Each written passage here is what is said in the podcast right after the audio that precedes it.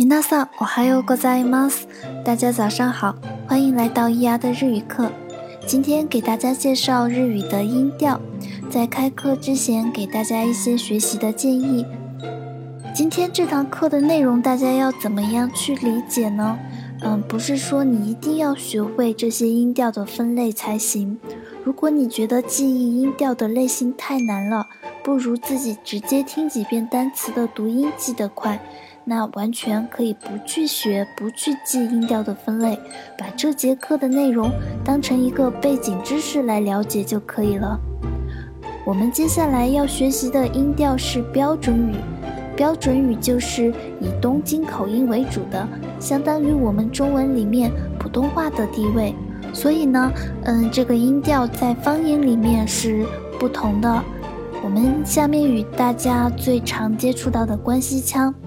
为例，让大家感受一下，在标准语里面，谢谢读作阿里嘎多，而在大阪方言里面是阿里嘎多。大家听出区别在哪里了吗？日语的音调呢，主要是由这个音突然从哪一个音节开始下降来进行区分的。音调一共有五种，第一种叫做菱形。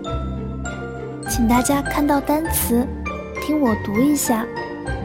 第一个是过去、从前，这个名词是むかし、むかし。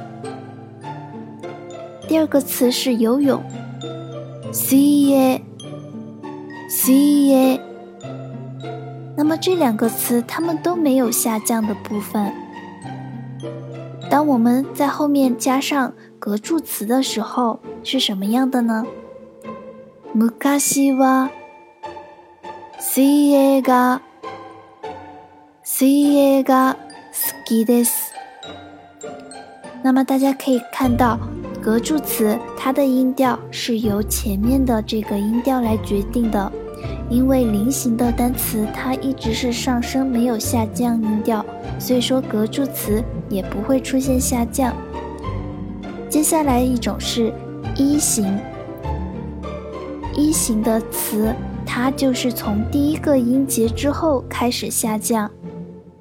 请大家听我读单词：，I、爱、猫。neko，大家听出来了吗？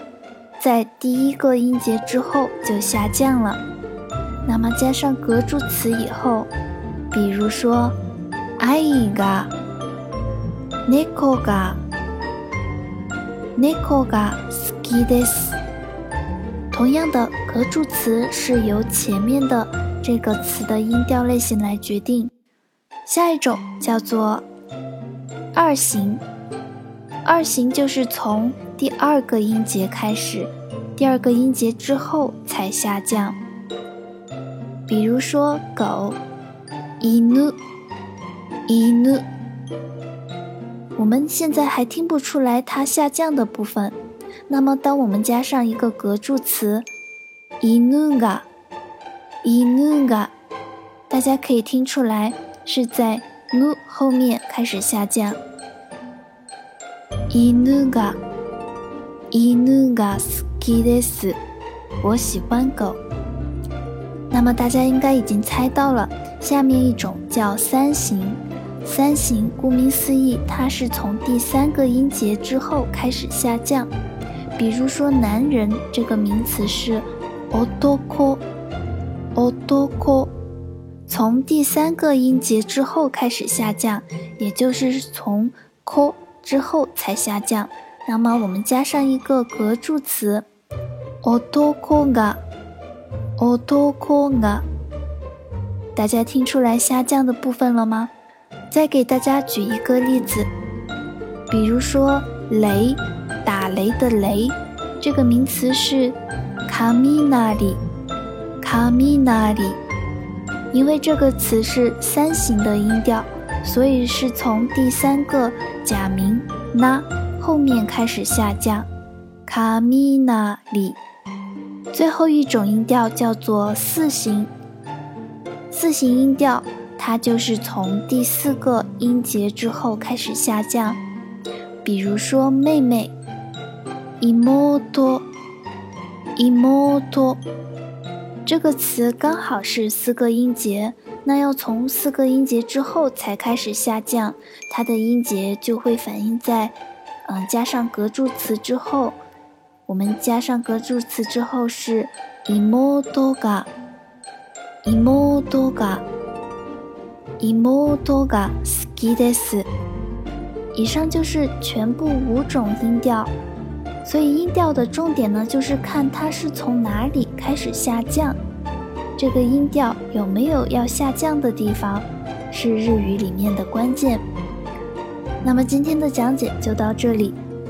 嗯，因为今天的音调内容呢，完全是作为一个补充介绍给大家，嗯，不是要求大家必须掌握的一个内容，所以呢，嗯，今天就不给大家留作业，希望大家能够去，嗯，找一下前面学习内容哪一环是你的薄弱环节，就多去练习一下，然后在听前面的音频当中，你去留意一下那个单词的音调就可以了。在晚上的互动环节呢，嗯，我会去回答大家的一些疑问，然后我们也可以一起做一些音调的发音练习。那我们晚上再见。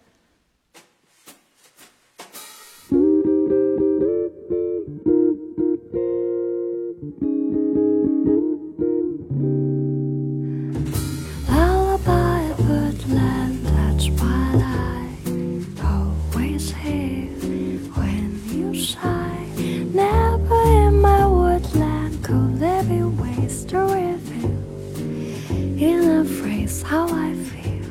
Have you ever heard two turtle doves, real and cool, when they love? That's the kind of magic music we make with our lips when we kiss. And there's a whippy old willow, he really knows how to cry.